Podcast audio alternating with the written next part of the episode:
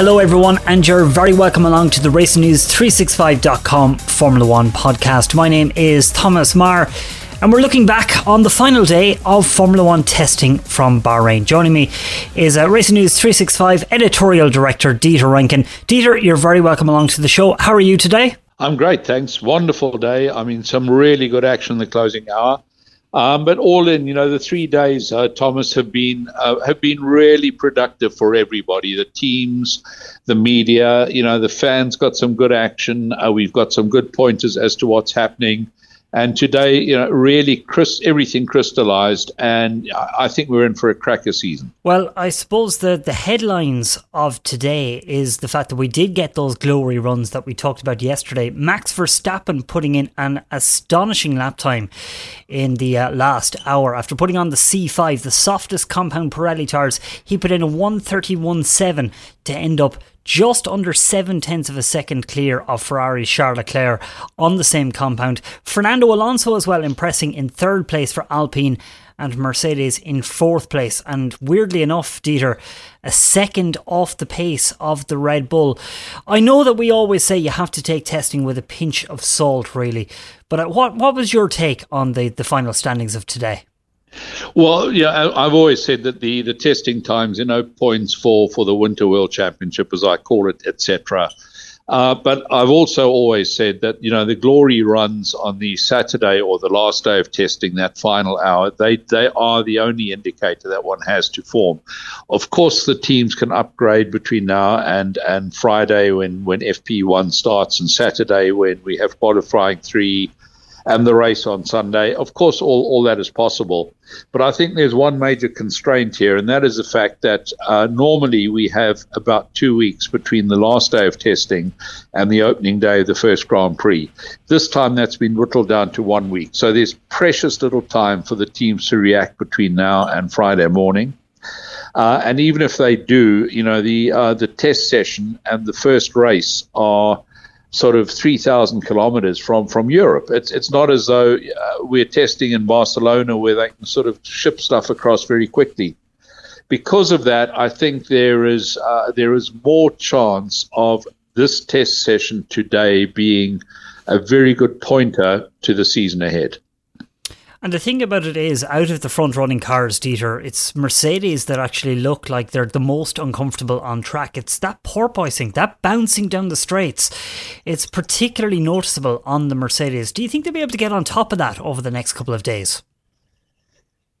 Well, Thomas, you know, uh, the, the Red Bull was also porpoising a bit. Uh, they seem to have cured that. I was speaking to Jan Monchaux today of uh, of the Alfa Romeo team, a technical director for the Alfa Romeo team, and he was basically saying that he thinks that all teams will be affected at some stage through the season through this porpoising.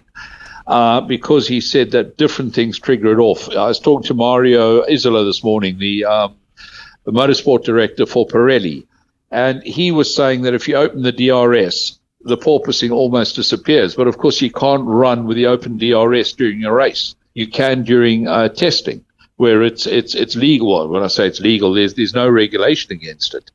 So from that perspective, there are ways around it. You can increase the tire pressure so that you have less bounce in the sidewalls of the tires. So that that also does away with it. You can go stiffer. You can uh, increase the ride height. There are various ways around it, but none of them provide you with optimum performance. And this, of course, is what everybody's seeking.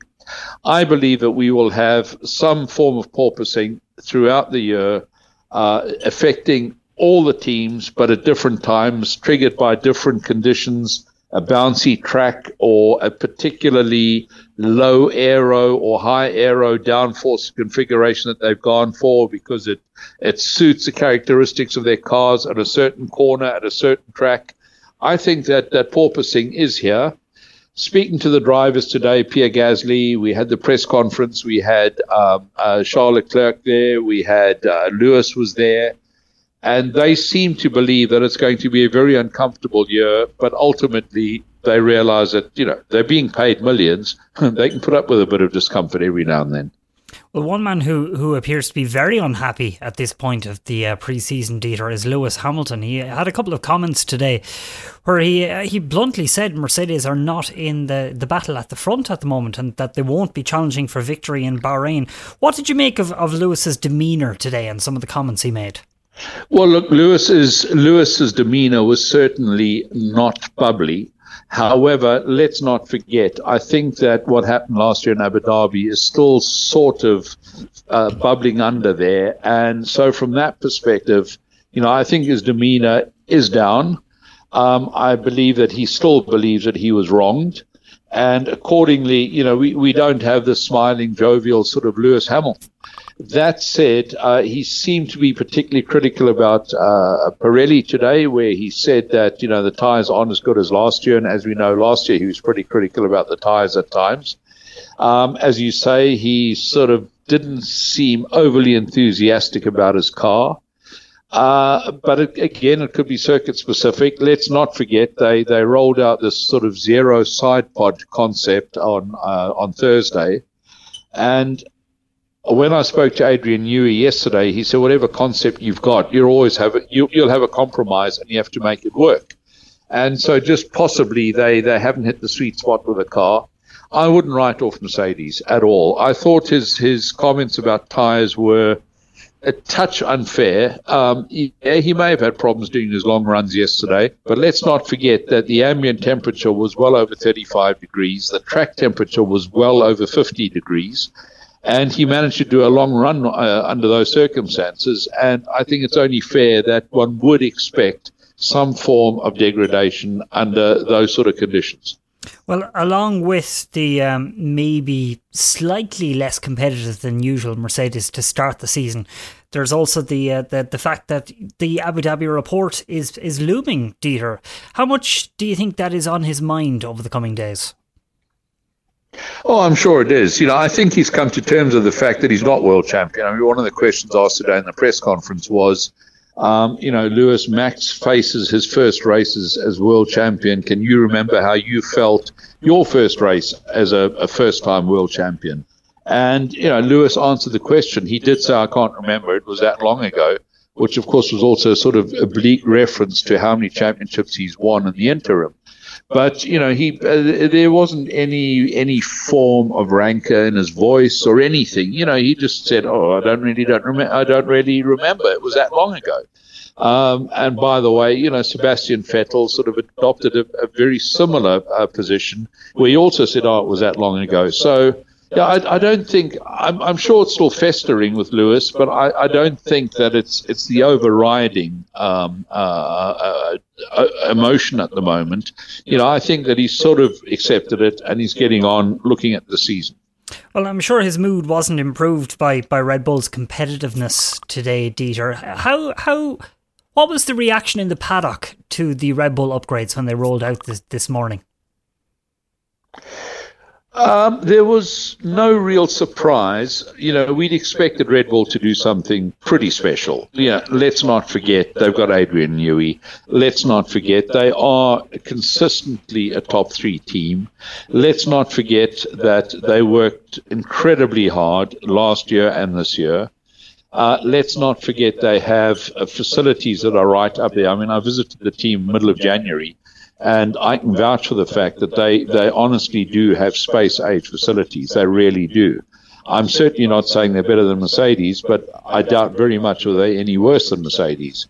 And, you know, so it's only to be expected that they would deliver something special and that they would do so on the last day of the of testing because of course that reduces the opportunity for others to to get down copying because everybody's minds are now focused on this coming weekend. Well, Dieter, it is only a couple of days now until the season gets underway. What are you doing now between now and the uh, the Grand Prix next weekend? Are you staying on in Bahrain? Are you returning back to, to Europe in between? Uh, what's what's your situation? No, actually, I'm going to, to Dubai and then I'm going across to the expo on one of the days. So basically, I'm taking one of the um, the, the normal rest days and I'm going to Dubai to the um, the expo and for the rest of the time, I'll be writing up the sort of stuff that, that I picked up uh, while I was here for the, the, the testing. you know, I did an enormous number of interviews, and, and I'd like to publicly thank the teams for, for making that available. But you know, as an example, today I spoke to um, Mario Isola, then I spoke to Nikolas Tombazis, who, of course, is the FIA's effectively their technical director. He's head of single seater racing. Um, I spoke to Pierre Gasly. I spoke to Jan Monchaux. I spoke to James Key. You know, all that stuff has got to be processed and delivered to our readers.